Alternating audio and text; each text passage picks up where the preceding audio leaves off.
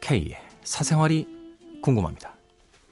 오늘은 경기 용인시 기흥구에서 K씨가 보내주신 사연입니다. 안녕, 안녕, 안녕하세요, K. K는 한 번 바람 피운 사람은 또 바람을 피운다고 생각하나요? 네. 한 번만 피울 수도 있다고 생각하나요? 아니요. 모든 남자는 바람을 피우지만 들키는 사람이 있고 안 들키는 사람이 있을 뿐이라는 말도 있죠. 네. 그리고 상대가 바람을 피운 걸 알았을 때 어떻게 하는 것이 현명한 걸까요? K의 생각이 궁금합니다. 저도 비슷한 경험이 있었는데 정말 충격적이었거든요. 상대에 대한 마음이 상당히 식었을 때임에도 불구하고 그래서 다시 안 보려고 했는데 유야무야 그냥 넘어갔어요. 물론 그 이후로 제 마음이 다시 따뜻해지지는 않았죠.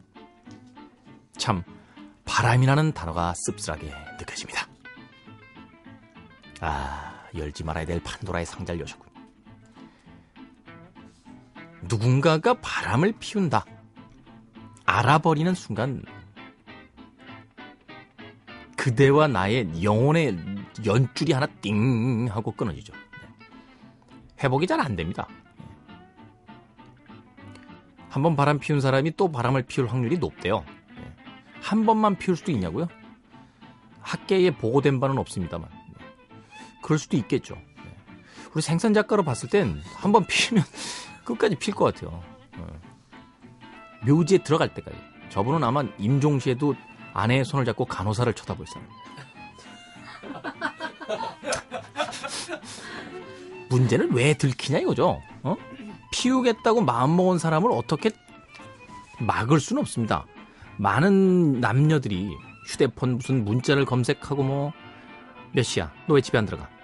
전화를 해대고 꼬치꼬치 그의 사생활에 대해서 캔다 할지라도 마음 먹고 피는 바람을 막을 방법은 없어요. 그렇다면 오히려 그냥 내버려 두는 게 방법일 수 있습니다. 왜? 내 마음이라도 편하게. 예전에 정신과 의사 한 명이 저한테 그런 이야기를 하더군요. 들킬 때까지는 들킨 게 아니다. 알게 될 때까지는 알게 아니다. 상대 행동이 좀 의심스럽다 할지라도 만약 저 사람과의 관계를 끝내겠다라는 판단이 서지 않으면 굳이 캐묻고 알려고 하지 마라.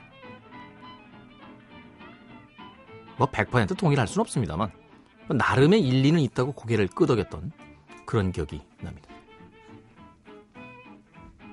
그나저나 이걸 왜 물어보신 거예요? 지금 남자친구나 여자친구가 바람을 피는 것도 아니잖아요. 에? 옛날에 그랬 한 번 그랬다는 거 아니에요? 에? 이분도 하여튼 자 저를 제외한 나머지 네 분에게 무기명으로 묻습니다. 자 나는 바람을 피워본 적이 있다. 자, 거수 충격적이군요. 이렇게 많은 사람들이 나밖에 없는 거야 바람을 안 핀 사람은? 정말 충격적이군. 아, 참고삼아 말씀드리면 김혜리 작가님도 지금 와 계세요. 정말 충격적이군요. 예전에 이런 이야기가 있죠. 아름다운 꽃은 꺾는 것이 아니다. 꺾은 꽃은 버리지 말라. 버린 꽃은 뒤돌아보지 않는다. 어디서 말들은 진짜 기가 막히게 만들어. 바람 피지 맙시다. 바람을 피웠다면 들키지 맙시다. 들켰다면 변명하지 말고 꺼집시다. 이상 끝.